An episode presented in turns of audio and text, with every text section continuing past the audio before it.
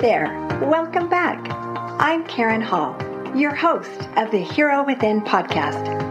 I'm passionate about sharing inspiring true stories of unsung heroes who've overcome some of life's most challenging adversities. Come along with me and learn how you too can find hope and healing to return to love. As I was thinking about my visit with Heather Ash Burroughs and how she has dealt with having four special needs children between her and her husband and all the different personalities and all the different needs of each of those children and how that affects the marriage. She offered some tips about how to deal with that in marriage. And I really thought a lot because marriage is hard enough when we are in the best situation but when we have a child with special needs, there can be incredible challenges. Every 42 seconds, there is a divorce in the United States. Pre-pandemic, divorce rates for first marriages were already at 40 to 50%. But when we have a child with special needs, the divorce rate was as high as 87%. Statistically, the only group that has a higher divorce rate are Navy SEALs. And everywhere in the United States, the divorce rates are rising post pandemic. The truth is that having a child with special needs is traumatic. And any time we experience trauma, we feel like we receive a sucker punch and we lose our footing for a time. The way we deal with this stress may be different from our spouse. Any stress in one partner or the other impacts the relationship. So what's the magic formula for working through the challenges of marriage when we have a child with special needs. It's interesting that the problems are very similar, regardless of whether the special need is autism, learning disabilities, cerebral palsy, or other disabilities. And the problems can be compounded. So there are several things that make marriage in these situations so difficult. One is the financial strain. There are usually additional medical expenses right from birth and extra caregiving costs are incurred. One parent may need to be home to care for the child, and they may need to give up that income. Another factor is less couple time. There can be less time as a couple because of the extra time needed to care for the child. There can be less discretionary time because of how long each task takes. Even everyday things like going to the grocery store or eating a meal can be a complicated task. There can be extra stress on all the family members as each person is asked to take on part of the caregiving load. Another issue is additional obstacles. Any free time can be swallowed up in the time spent fighting through obstacles such as Heather Ash Burroughs experienced, leaving little time for other needs. There can be challenges fighting with professionals to get proper medical care, insurance coverage, school accommodations, and this can lead to a combative trend that can spread into the relationship of the couple. And that was something that Heather explained that when you get into that mode of fighting, fighting, fighting for your child, you can end up fighting with your spouse. Another factor is no role models. Many times when we have a child with special needs, we haven't seen anyone else deal with issues that come up for that child, at least close up. In addition, we likely haven't seen anyone role modeling how to deal with marriage issues when our child has special needs. Our own parents' marriage is usually the closest thing we may have that teaches us how to navigate our own relationship. Our parents may not have had a child with special needs. And even if they did, our father and our mother may have had different personalities than our personality or our spouse's personality. And our life situation may be very different.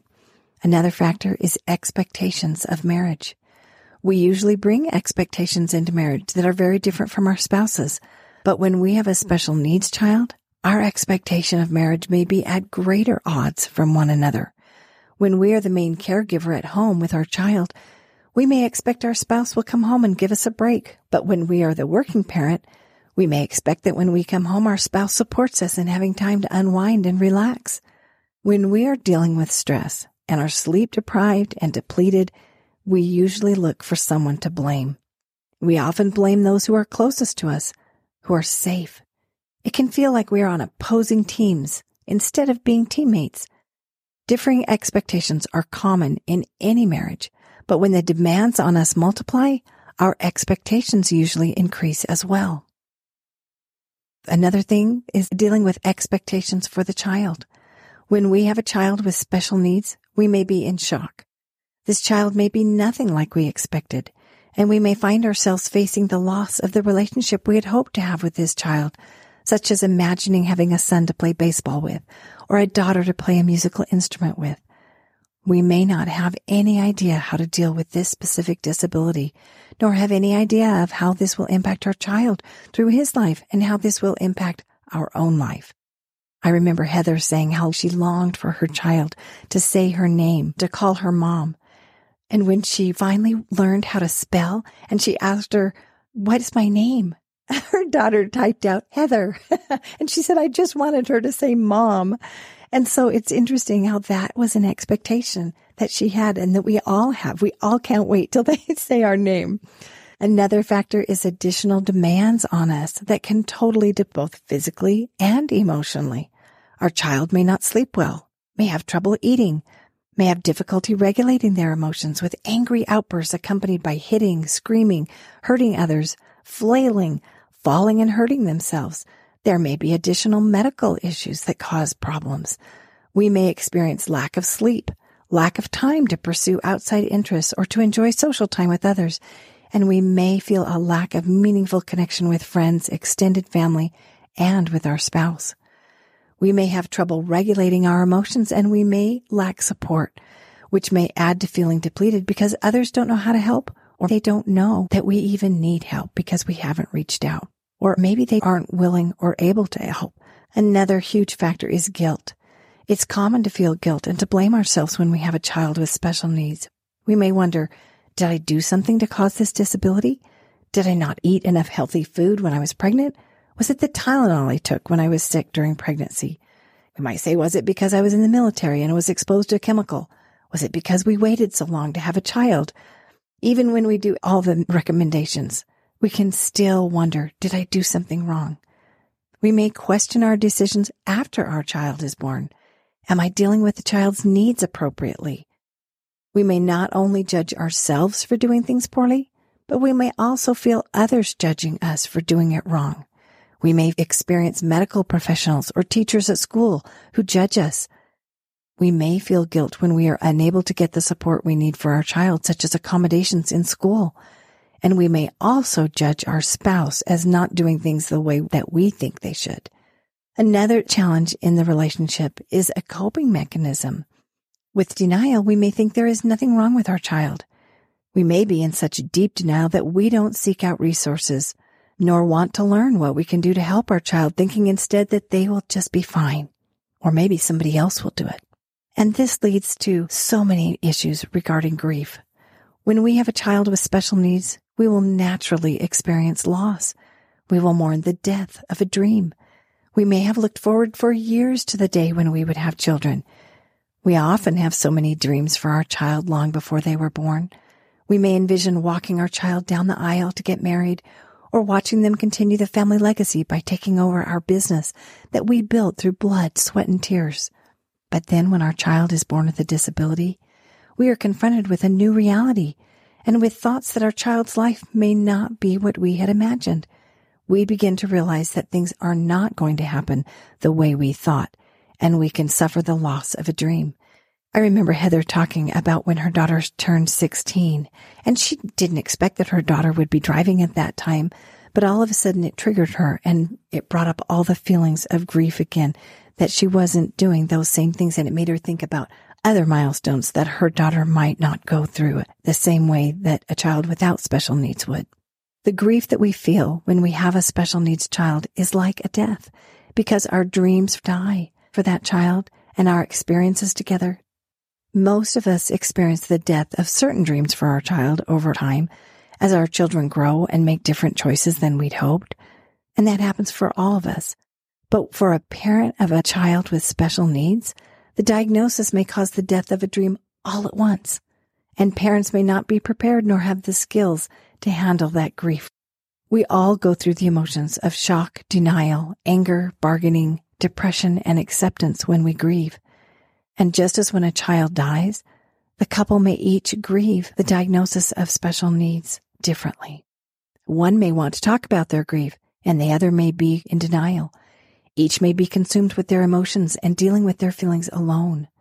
Each may be unable to support the other person in their grief. Often when our emotions are escalated, we are unable to reach out to help the other person and we may misinterpret things they do. We may judge our partner or attack them.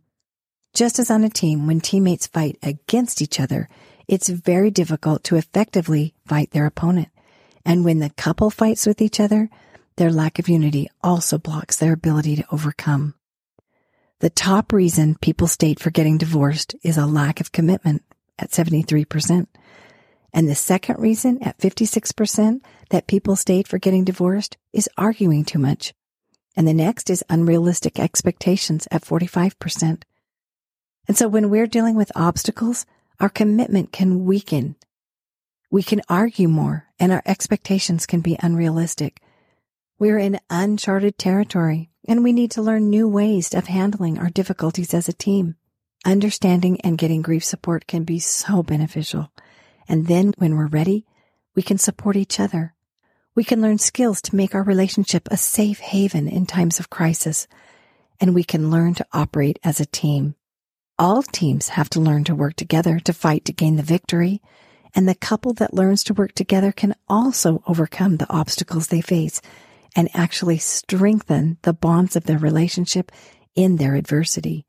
And that's such a glorious thing when you think about this is going to strengthen us somehow we're going to get through this. And so I often think about people that have been fighting together in the trenches during war.